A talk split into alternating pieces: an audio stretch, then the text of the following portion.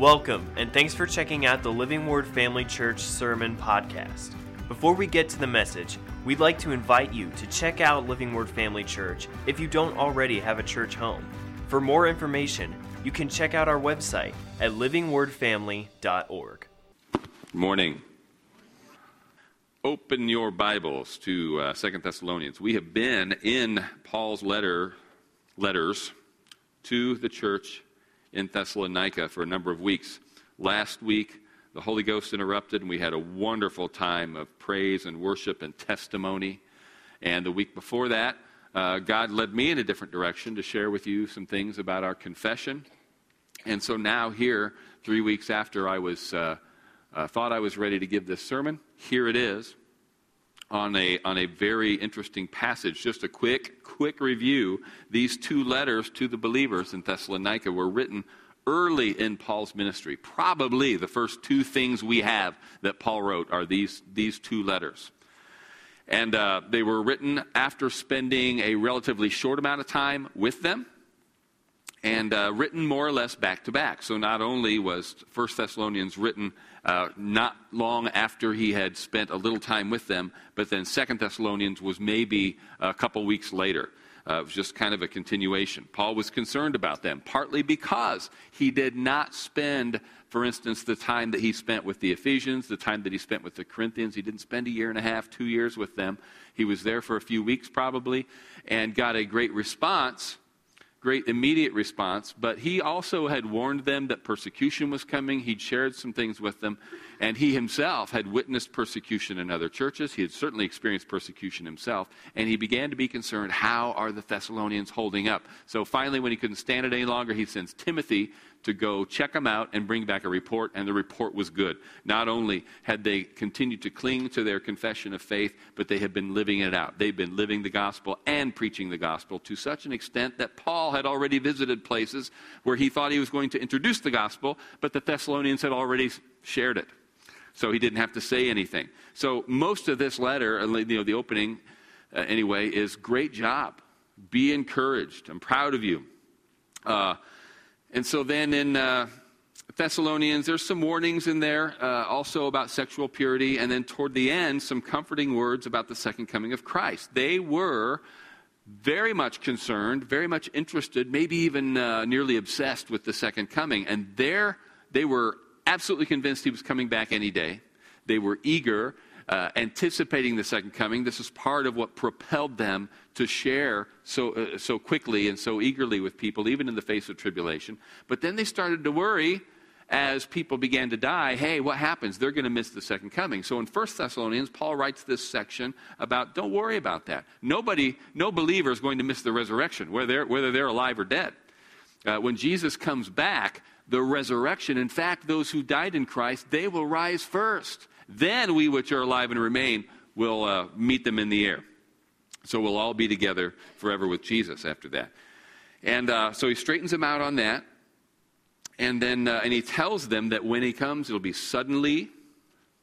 This is something so, so they need to walk circumspectly because it still could happen at any time. And then he writes this second letter, again beginning with encouragement. He acknowledges that they're still suffering persecution, but reminds them that the Lord sees it too and that when he comes back, he'll straighten all that out too. He will uh, visit his wrath on those who have persecuted his church and not repented. So then we finally come to this uh, one of the most important, one of the most argued about passages about the last days. It's almost certainly one of the most difficult passages in Paul's writing. So let's go ahead and read it first in Second Thessalonians chapter 2, and we'll just begin in verse 1. Therefore, if there is any consolation in Christ, if any comfort of love, I'm sorry, what the heck am I at? I'm in the completely wrong book here. I knew that didn't sound right. I figured if I kept reading, it would suddenly uh, a light would go off, and it finally did. The light said, "You're in the wrong book, Pastor Scott. Way in the wrong book. Uh, not even in the right. Thess- not even in the wrong Thessalonians." Okay. Let's start all over. Paul wrote these two letters to know in Second Thessalonians chapter two. Now, brethren, concerning the coming of our Lord Jesus Christ and our gathering together to him, we ask you not to be, uh, not to be soon shaken in mind or troubled, either in spirit or by word or by letter, as if from us, as though the day of Christ had come. Let no one deceive you by any means, for that day will not come unless the falling away comes first, and the man of sin is revealed, the son of perdition, who opposes and exalts himself above all that is called God or that is worshiped, so that he sits as God in the temple of God, showing himself that he is God. Do you not remember that when I was still with you, I told you these things? And now you know what is restraining, that he may be revealed in his own time. For the mystery of lawlessness is already at work. Only he who now restrains will do so until he is taken out of the way. And then the lawless one then the lawless one will be revealed, whom the Lord will consume with the breath of his mouth and destroy with the brightness of his coming. The coming of the lawless one is according to the working of Satan, with all power, signs, and lying wonders, and with the unrighteous deception among those who perish because they did not receive the love of the truth, that they might be saved. And for this reason, God will send them strong delusion that they should believe the lie, that they all may be condemned who did not believe the truth, but had pleasure in unrighteousness. Now, there's awfully, there's an awful lot of stuff there. But he starts this, you'll notice, by acknowledging that apparently they were upset. There were rumors. Remember the first time he writes them about the second coming, he says, Don't worry about the people who've died. They're not going to miss it. Now he's addressing another side of this trouble, which is there are some who have begun to believe that Jesus already has come back. They're believing it because he's heard it. And Paul's telling them, I don't want you to be shaken by that, no matter why you believe it. And he indicates that some people have heard some things. Some people have just, they've, they've it, a rumor.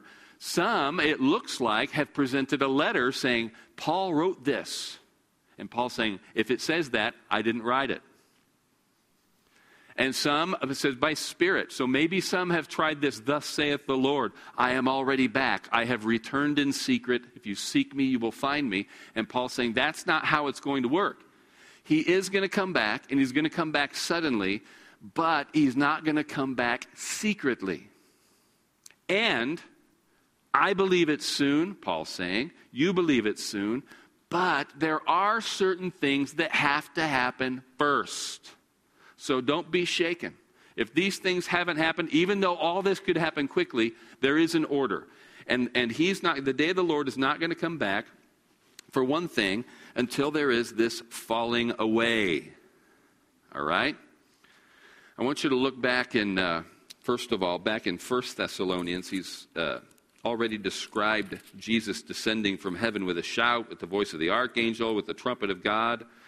And here in Second Thessalonians, he has written about Jesus coming with his angels in flaming fire. Back in chapter 1, I said First Thessalonians, I meant Second Thessalonians chapter 1, verse 10, it says, When he comes in that day to be glorified in, in his saints and to be admired among all those who believe, because our testimony among you was believed. So, uh, that's the point. Don't worry, not some secret second coming. When he comes, you will know. Now, one thing that has to happen first, he says, is the falling away or the apostasy. Most of you have heard of this, heard of the great falling away, the great apostasy. Uh, and what is it? Well, a- another way of saying apostasy would be uh, backsliding. Backsliding would be a, a, a mild way of putting it. Apostasy really is to turn your back, to leave the faith. And this opens up some theological problems. Some people deal with this passage by saying oh, he's really just talking about the Jews. The Jews that we're beginning to believe will reject Christianity and cling to their Judaism doesn't really fit the scenario, uh, the broader applications of this passage, so I don't think that's the way to look at it. Um, I think uh, the reason some people have a problem with the whole idea of the falling away falling away from Christianity is they are very much convinced in the once saved, always saved. If you got saved, you can't fall away. You might backslide a little. You might still struggle in some areas, but you can never really lose your faith in God. Now, I don't really believe that. I believe nothing can take us out of the hand of God. And I believe God will not cast us away. But I also believe He won't hold us against our will. I believe you can lose your salvation, but only by consciously rejecting your salvation. And I think this is part of what will come. I don't think it's the whole answer, and I'm going to give you what I think is the whole answer a little bit later. But let me caution you by saying that there is at least a little bit of conjecture here. I'm going to tell you what I think makes the most sense, but I encourage you to study this out. I always want to encourage you to study these things out. The reason this is such an argued about passage is he's vague. And I'm going to tell you why I think he's vague uh, on purpose in at least one area. But meanwhile, there is going to be a falling away. Uh, some people would say, well, the falling away are people who maybe thought they were Christians, but they never really were saved in the first place. Maybe. I really think it's going to look like what we are seeing right now. There is a question of what a person believed when they believed. I know people who used to believe, people that I was convinced, and I remain convinced, really did have a salvation experience, but who are not walking or even confessing Christ today. What about them? Are they saved and they just don't know it? Were they never really saved? Or were they saved and lost their salvation?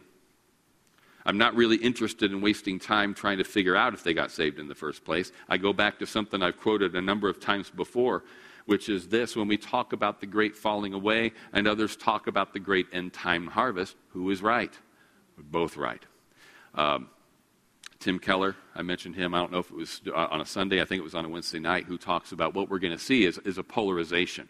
What we have, even today, much less than it was 20 or certainly 40 years ago, is a largely Christian society, a Western society that is still rooted in the Judeo Christian worldview. And so there are many people who have called themselves Christians for years who, when they are really confronted with what the gospel means, will finally just stand up and say, Why play these games anymore? I'm not a Christian, so why call myself a Christian? And so there won't be so many of these nominal Christians. There will be Christians and there will be non Christians. And among the non Christians will be anti Christians. And we're just going to see this polarization. Even while the number of believers continues to grow, there will also be a great falling away. I told you the story the other day, uh, a couple Wednesdays ago, I think, about this, uh, this Facebook page called Deep Thoughts that I was invited to join. I thought it was supposed to be this friendly exchange of ideas, and all it really turned out to be was a bunch of atheists patting themselves on the back. And all I did, somebody said, I'm nervous about coming out as an atheist in this, you know, in this society. I think it'll be really tough. And, and all I did was ask a question why do you think it would be tough in this society? And it seems like this is the safest time and safest place to be an atheist there ever has been in history. And nobody even answered my question. They just came back with, oh, I see you're a Christian. Uh, I think you should be put in prison. I think you should be shot. I see, oh, I see you're a youth pastor. You should definitely be in prison because you're poisoning young minds. And I'm like, this is, this is supposed to be rational, reasoned discussion? It's crazy. I want to read you uh, I, I talked about that already in the real world, there are leaders discussing how, while they would never interfere with people's right to believe or practice their religion, they are concerned that we are indoctrinating our children to believe the same thing. And they are already planning to intervene against that sort of thing. Interestingly, they are having these discussions almost exclusively about the Christian West. Nobody's talking about interfering with a Muslim's right to raise their children as Muslims. I'm going to read you, this is a long section, but it isn't the whole essay. But I do want to read you, this is part of an essay I just read in the last couple weeks, and I'll pick it up here, where, where he says this There is no better term than propaganda blitzkrieg to describe what has been unleashed against Christian conservatives recently. Consider the long list of anti Christian books that have been published in recent months. Here just a sam- are just a few samples of more than 30 similar titles, all from mainstream publishers American Fascists, The Christian Right, and the War on America. The Baptizing of America, The Religious Rights Plans for the Rest of Us. The End of Faith, Religion, Terror, and the Future of Reason. Piety in Politics, the right wing assault on religious freedom. Atheist Universe, the thinking person's answer to Christian fundamentalism. Thy kingdom come, how the religious right distorts the faith and threatens America. And finally, Religion Gone Bad, hidden dangers of the Christian right.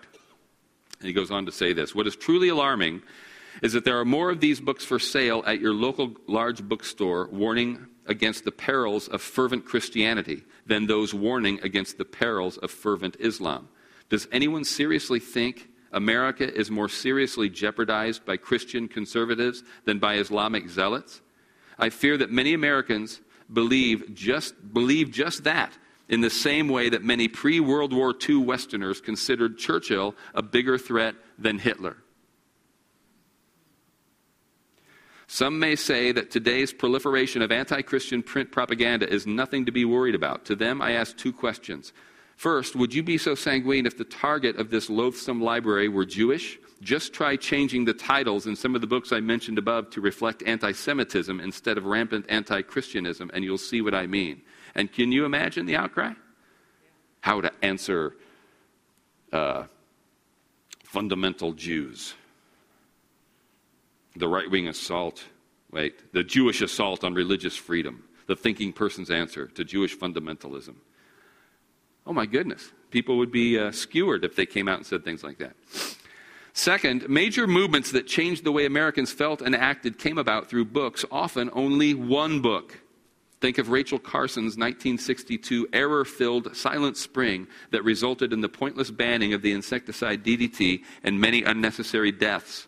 Other books that caused upheavals in our nation were Upton Sinclair's The Jungle, many of Ayn Rand's books, and, of course, Uncle Tom's Cabin. No, I would advise you not to underestimate the power of books to alter the behavior of the American public, and I fear for an America influenced to detest Christianity by this hate filled catalog. Even the recent PBS documentary, Anti Semitism in the 21st Century, The Resurgence, managed to do more attacking Christianity than defending Judaism. Richard Dawkins, an Oxford University professor, is one of the generals in the anti Christian army of the secular left. American academia treats him with reverence and hangs on his every word when he insists that religious myths ought not to be tolerated. For those with a, more, with a slightly more tolerant outlook, he asks It's one thing to say people should be free to believe whatever they like, but should they be free to impose their beliefs on their children? He suggests that the state should intervene to protect children from their parents' religious beliefs. Needless to say, he means Christian beliefs, of course. Muslim beliefs add to England's charmingly diverse cultural landscape. The war is against those who regard the Bible to be God's revelation to humanity and the Ten Commandments to be his set of rules for all time. Phase one in this war is to make Christianity, well, sort of socially unacceptable, something only foolish, poor, and ugly people could turn to we have seen how a few carefully constructed camp- uh, how a carefully constructed campaign pretty much made it socially unacceptable to drink and drive. For years, there had been stringent laws against drunk driving. They achieved little. In the end, the practice was all but eliminated by groups allied with Mothers Against Drunk, drunk Driving and their effective ways of changing the way Americans thought about it. We have seen how a carefully constructed campaign has pretty much made it socially unacceptable to smoke. In the face of a relentless campaign, dare one call it propaganda, Americans became docile and forfeited the right to make their own decisions. No one was willing to stand up to the no smoking tyrants. Nobody even asked whether health was sufficient grounds for freedom to be reduced. Now, entire cities and even states have banned smoking not only in public places, but even in privately owned restaurants. Tyranny comes when citizens are seduced into trading freedom for the promise of safety and security. And I don't think he's advocating for smoking there, you understand. Just the way it came about. Considerably more intellectual energy, I'm about done with this quote, by the way. Considerably more intellectual energy is being pumped into the propaganda campaign against Christianity than was ever delivered to the anti smoking or anti drunk driving campaigns. Fervent zealots of secularism are flinging themselves into this anti Christian war with enormous fanaticism. If they succeed, Christianity will be driven underground and its benign influence on the character of America will be lost. In its place, we shall see a sinister bar- secularism that menaces Bible believers of all faiths. Once the voice of the Bible has been silenced, the war on Western civilization can begin, and we shall see a long night of barbarism descend on the West. Listen to this with these closing words. Without a vibrant and vital Christianity, America is doomed. And without America, the West is doomed. Which is why I, an Orthodox Jewish rabbi, devoted to Jewish survival, the Torah, and Israel, am so terrified of American Christianity caving in. Many of us Jews are ready to stand with you, but you must lead. You must replace your timidity with nerve and your diffidence with daring and determination. You are under attack. Now is the time to resist it. Written by a Jewish rabbi 12 years ago, and I read it on a Catholic website. Anybody think he's exaggerating? So, on one hand, the falling away is not just, certainly not just the Jews falling away from the faith in Paul's day. It's not even really just Christians who are falling away from their own faith. It's the falling away in a larger sense of those who, even if they didn't have a personal experience with Christ, still adhered to the Christian worldview which has been, as, as he rightly says, had, has this, uh, uh, this uh, good effect on society, a benign effect on society, even those t- to those who don't confess Christ. This idea that Christianity is nothing historically but a long string of murder and genocide and horror is an absolute twisting. It's not just twi- it's turning everything upside down. The influence of Christianity on society has been overwhelmingly positive and civilizing. And now we're going to, be, we're going to turn our backs on that. In the, in the apostasy, society itself will fail to see the good that Christianity has done and become very anti Christian. So, I also believe that many who thought they were Christians will find that their faith is not robust enough to withstand the strain of persecution. And again, we can argue if you want. I don't think it's, it's worth anything to argue about whether were they really saved in the first place. So again, before Jesus returns, this great falling away must take place. Is it happening? I certainly believe it has begun. Now, back in chapter 2, verse 3, it says, eh, let me, yeah. Let no one deceive you by any means, for that day will not come unless the falling away comes first and the man of sin is revealed, the son of perdition. This is the Antichrist. He is spoken of uh, again, of course, in Revelation. He's referenced in Daniel. Uh, you think, you maybe get this idea, and this is a very Western mindset, that people just want to be left alone and take care of themselves. Nope. Nope. We are made to respond to leadership. We are made that way. And, and it's what's, what we're supposed to do is seek God. You know, we've got that God shaped hole. We long to be told what to do, even if we think we don't want to be told what to do. We are made to respond to authority. We are made to respond to divine authority. But if we reject divine authority, we will, consciously or subconsciously, look for somebody else to tell us what to do. We will look for leadership somewhere, and there's no shortage of people who want to step into that role. History's full of them, right? And uh, in some, I believe, not too distant future, a powerful leader will arise. And I said, well, we'll speak more about him in Revelation, but we do see some things about him here. Uh, I don't believe when it talks about sitting on the throne, I'm not 100% convinced that this means he's actually going to present himself as a Jewish Messiah. I think what he's going to be, you know, talks about anything that anybody worships, anything that calls itself God, he's going to come against and essentially set himself up as God. We don't need no stinking God. You just need me. And the time is going to be right, the circumstances are going to be right for people to very much respond to him, look to him, and submit to him. Um, let me say this before I explain that a little bit more. In verse 5, it says this Do you not remember that when I was still with you, I told you these things? this is what makes this passage so difficult is that Paul is clearly referring to something he taught them when he was with them, and we don't have that teaching. We have Paul saying, Remember what I told you when I was with you? But we weren't with him then. And we don't have what he told them when he was with them. We just have these letters afterward. And in verse 6 and 7, it says, Now you know what is restraining, that he may be revealed in his own time. For the mystery of lawlessness is already at work. Only he who now restrains will do so until he's taken out of the way. So we've got this powerful leader coming. At some point, the Antichrist, the man of sin, the son of perdition, the lawless one, and something is restraining him. He could show up now, but there is a restrainer, and this is probably the big question of this whole passage is who or what is the one who restrains. Now, the pre trib answer. We, we look at this, and this, I don't have time to do a whole teaching on this. I'm, i apologize for those of you who have no idea, but most of you have some clue or some concept of the last days. This goes back to Daniel when he talks about the, the 70 weeks are determined for your people. And there's 69 of them have been fulfilled in prophecy. So what we are looking for is what's known as Daniel's 70th week, meaning a week of years or a seven year period. There is a seven year period of time in that Daniel prophecy that has still not taken place. And we call these the last days, this last seven year period.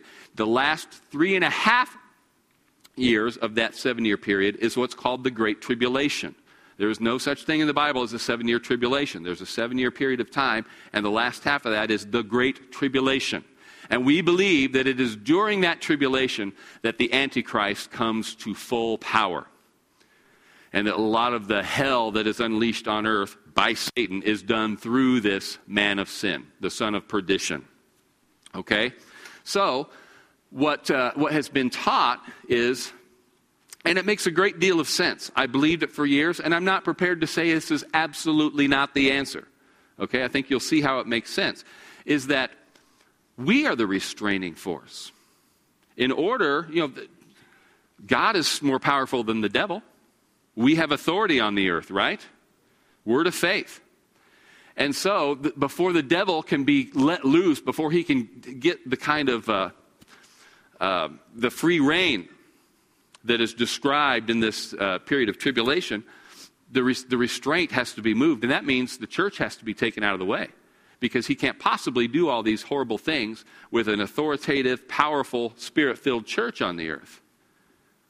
In fact, some people have gone so far to say is, well, it's the Holy Spirit that's the restrainer, but he lives in us.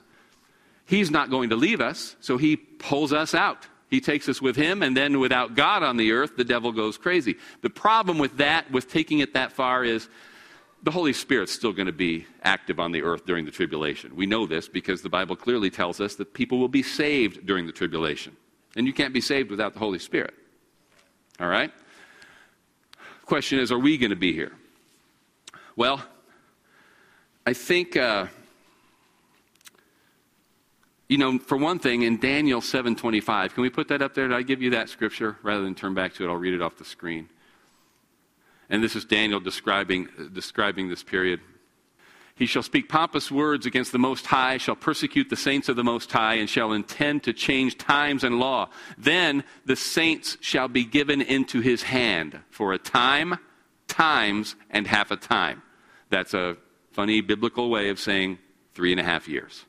A time is a year, times is two years, and half a time is half a year. So there's our warning. Now, it's a, that's a tough pill to swallow. If we've been given the word of faith, we've been given authority in the Holy Ghost, and then it turns around here that the saints shall be given into his hand for three and a half years. It's a tough pill to swallow, but I think that's pretty much what Scripture is saying is the believers, the saints who are around, who are still alive on the earth at that time, are going to be under the thumb to a degree. The Holy Spirit will never leave us or forsake us. But we are not going, and this is, a, this is a harder thing for us in the West to get our minds around because we as Christians have never been under anybody's thumb. We're just now starting to get the slightest little taste of that. But Christianity will be despised. And those of us who openly profess our faith, who are here, who are alive and remain, uh, will be given into his hand for three and a half years. I think that's the, uncomfortable as, as it is, that's the answer. We are, it's just something that has been prophesied, it's stated. It doesn't 100% make sense to me, but that, and I think it's the clearest reading of that scripture rather than, this getting, than us just getting out of here. Is it the Holy Spirit who restrains? Is it the church that restrains? I don't think scripture bears that out. Um, some say that really all the restrainer is is time. Since God has set a time for the Antichrist, and since to, to everything there is a time, everything there's a season, this just simply won't happen until the fullness of time. Jesus himself, the Advent, didn't come until the fullness of time. And so, therefore, the restraint is simply God's will and God's timing. And if you just take the first part of this in Second Thessalonians uh, chapter or verse uh, 6, where it says, Now you know what is restraining. Uh, where was that? You know what is restraining, that he may be revealed in his own time. You know what is restraining, that he, the man of sin, may be revealed in his own time. Well, that could be the will of God, that could be God's timing. Unfortunately, uh, that's, it also says in verse 7 He who now restrains will do so until he is taken out of the way. This indicates to me that there's something more than simply God's timing here. I think there's an individual or a personality or an, or an institution that has to be removed for the man of sin to be revealed. And the question then is why the veiled language? Why doesn't he just come out and say it? I understand he taught it to him when he was with them. Why couldn't he say, and you know, the restrainer, instead of saying the restrainer and he, why didn't he say, you know, it's not God's timing yet? Or you know, it's the Holy Spirit. He just says the restrainer until he's taken out of the way. Well, I think the reason it's not, uh, the reason it's veiled is that the answer is this. I think the answer, the restrainer, is government, human government. In Paul's case, it was Rome. And so, if he wrote openly about Rome being taken out of the way, how could that be interpreted by the Roman authorities? Ah, they're planning to rebel. They're planning to overthrow. They're trying to take Caesar out of the way. And that wasn't Paul's gig at all. That wasn't where he was going. Now, he might have actually thought it was Rome itself. But I think Rome in Paul's day stands for government in our day. Remember this as much of a headache as they are, human governments were God's idea. Tells us clearly that in, in, in the book of Romans, that human government actually serves to, uh, to uphold, you know, and it doesn't always work, human government. The big flaw with human government is the human part. Uh, it's, it's fallen mankind who's occupying these seats of power. But the, the power structures are there. You know, he doesn't bear the sword in vain. You know, the, the, the, you don't have to worry about the cops if you're not committing a, a crime. And we know how well that works in our society, some places and sometimes better than others. And certainly our society is one of the better ones. But these governments are there to enforce laws and protect people, even if people don't have the moral framework of the Word of God like you and I have. And so, even so in a democracy or democratically elected representative republic like the United States of America, even though people might say some nasty things about us, this is still a good time and place to be a Christian. We're still safe, we're still free. And the government, in many cases, will protect our rights as Christians for now. But it's not just here. There's religious freedom. There, there are governments that protect religious freedom in other parts of the world and there is at least an order. There are, there are pockets of disorder in the world, but some are saying, some secular uh, uh, writers have, have written some great articles about, you know, people talk about all the doom and gloom. Here's 10 ways the world is getting better. And they talk about more access to water, better food, better medical care, longer lives, all this stuff. And uh, major improvements in human rights in a lot of parts of the world. Not everywhere, obviously. So, when we talk about, for instance, the balance of power, because there's more than one government in the world, that what we mean is, is uh, something that's going to keep us from just annihilating one another. In order for somebody like the man of sin, the Antichrist, to rise to this level of power that the Bible talks about, there's going to have to be some major realigning of world powers, or, and or, a devastating event or series of events that leaves a huge vacuum of leadership.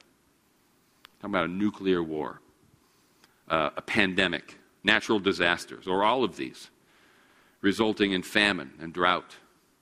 There are a number of, of, scenarios we can imagine, and we don't have to work too hard thanks to movies and books these days that talk about these you know, post apocalyptic landscapes. And we're going to need a leader. There's a great, Rainey loves this story. Uh, and many of you have heard it. I don't think I've ever told it from the pulpit. I may have. I'm going to tell it again. But there's a, there's a passage in Revelation where John says, I saw a great fiery mountain strike the waters. Remember this?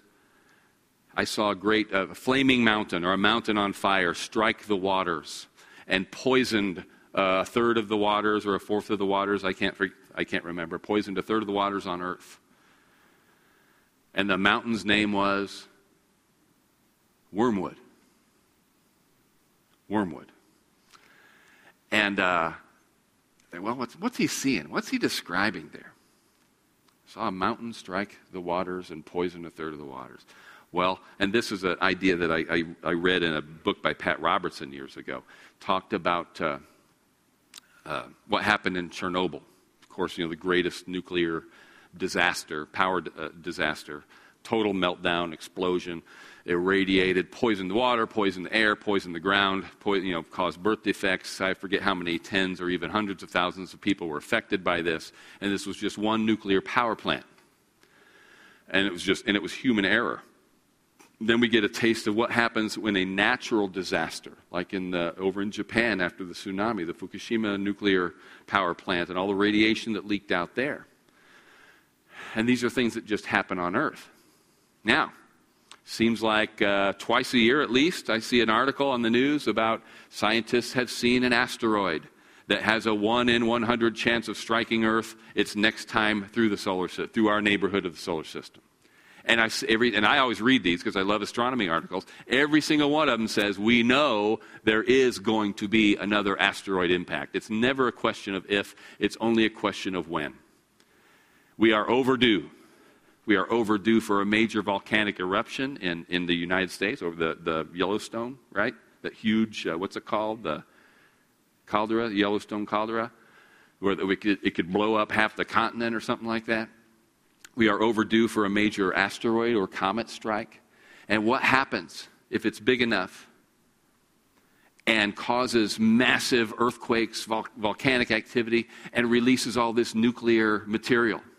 What's going to happen to our water supply, our food supply? And this was the fun part. This is the part that gives Rainey goosebumps. Do you know what the word Chernobyl means? Wormwood. Roughly, rough, rough translation. So I think maybe God gives us a clue there. But all these things could happen, all these things that, that it just wouldn't take long. And in the panic, could it, could it cause nuclear war? People think the whole world's uh, everything's going down the tube so quickly. What have we got to lose? Let's, let's make our bid for power. And the next thing you know, billions of people are dead. People that are remaining are starving, and nobody knows what to do. And in the midst of this, a strong leader rises up and says, I can fix this. And he demonstrates with signs and wonders now, it says lying signs and wonders and miracles. That could mean one of two things. It could mean that they're tricks made to look like signs, wonders, and miracles, but they really aren't. I think they are actual supernatural events that take place, but the message they, they point to is a lie. The devil has power. Did you know that? He just doesn't have authority. He doesn't have any authority that you and I don't give him. He can do some things. And I think he's going to demonstrate his power through this Antichrist. And people are going to be drawn, and they're going to be drawn because they're desperate. We need somebody to lead us through this mess. And he'll say, I can get you there. I'll feed you. I'll take care of you. I'll protect you. All you got to do is worship me like I'm God. We know God didn't do anything to help us. What's the point in staying loyal to Him? I'm a man like you are. I'm on your side. Follow me. So it's kind of scary when you think about it. And, and, I'm not giving you just some general ideas. I'm not telling you this is what's going to happen. I'm telling you, use your imagination. You can see it doesn't, it wouldn't take long. We're not talking about something that needs to take place over the next 10 years. This is something that could begin tomorrow. But in the middle of all that scary stuff, I want you to see the most important thing that Paul says, says about this guy. We're in chapter 2, verse 8, and it said, And then the lawless one will be revealed, whom the Lord will consume with the breath of his mouth and destroy with the brightness of his coming. Never forget that. and let me wrap this up. Oh, my goodness, we've been in this a while. I'm going to read another section here, but I want you to see how Paul wraps this up. Now that he's said, look, number one, What's his whole point? Remember this. What's his whole point? He hasn't come back yet. I'm glad you're on the lookout. I want you to be concerned. Don't be afraid. He's not going to come back. When he comes back, you'll know it. And you'll know we're getting closer when these things happen. There's going to be the great apostasy. The man of sin is going to be revealed. By the way, the lawless one, when I talk about the governments having to be kind of shoved aside, the, the, uh, the Message Bible has an interesting translation. Instead of calling him the lawless one, the son of perdition, or the Antichrist, it calls him the anarchist, the lawless one. And I think it's super important to recognize I cannot see how he can arise until laws are pretty much done with. Then those who enforce, enforce them, meaning government. I would say he's the man without government. All right. So um, let, let me, so he lays all this stuff out. He's not back yet. This will happen first, and don't be afraid. In, in light of all this scary stuff you just read, begin here in verse 13 of chapter 2. But we are bound to give thanks to God always for you, brethren, beloved by the Lord, because God from the beginning chose you for salvation through sanctification by the Spirit and belief in truth in the truth to which he called you by our gospel for the obtaining of the glory of our Lord Jesus Christ. Therefore, brethren, stand fast, hold the traditions which you were taught, whether by word or, or our epistle. Now may our Lord Jesus Christ himself and our Lord God and our God and Father, who has loved us and given us everlasting consolation and good hope by grace, comfort your hearts and establish you in every good word and work. Skip to uh, verse 6 of chapter 3. But we command you, brethren, in the name of our Lord Jesus Christ, that you withdraw from every brother who walks disorderly and not according to the tradition which he received from us. For you yourselves know how you ought to follow us, for we were not disorderly among you, nor did we eat anyone's bread free of charge, but worked with labor and toil night and day, that we might not be a burden to any of you. Not because we do not have authority, but to make ourselves an example of how you should follow us. For even when we were with you, we commanded you this if anyone will not work, neither shall he eat. For we hear that there are some who walk among you in a disorderly manner, not working at all, but are busybodies. Now, those who are such, we command and exhort through our Lord Jesus Christ that they ought to work in quietness and eat their own bread. But as for you, brethren, do not grow weary in doing good. And if anyone does not obey our word in this epistle, note that person and do not keep company with him that he may be ashamed. Yet do not count him as an enemy, but admonish him as a brother. This is what's amazing to me about this. He just lays this incredible prophetic word about the last days, the return of Christ, the Antichrist, the apostasy.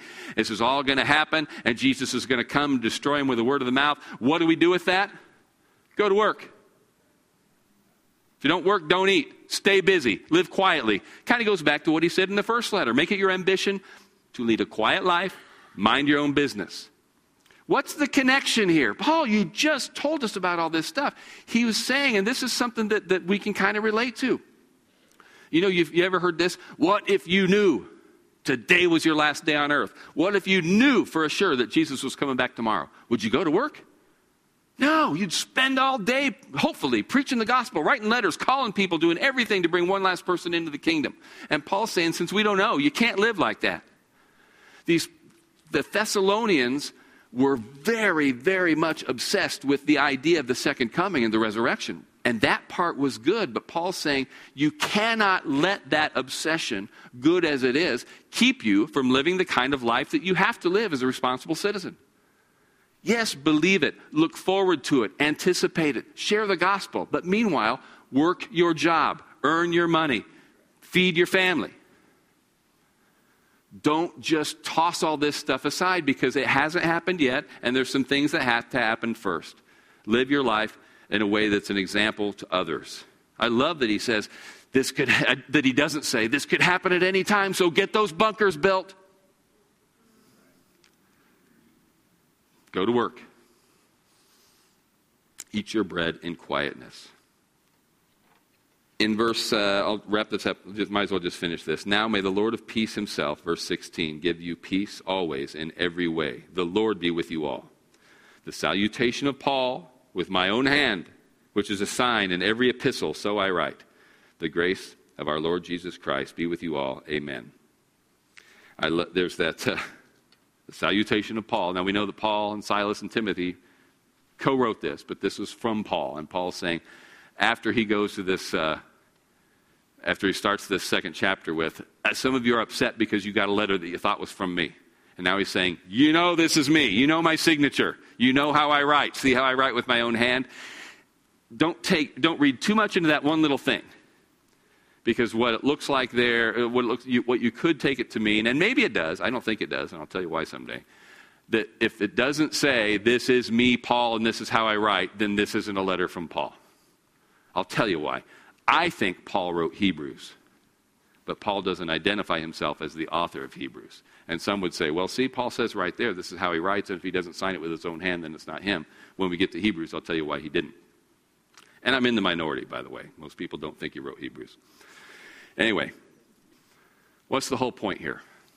You cannot trust that the favor that we now enjoy, despite what I read from that rabbi, and even though I, I, I think I agree with 100% of, of what he wrote, I can see the writing on the wall. I can see the direction we're going. I can see the hatred that's being stirred up against Christianity. This is still a great place. It's a great country. I, I, can't, I can't think of a better place to be a Christian in the world right now. We still have a lot of freedom and we have a lot of ease.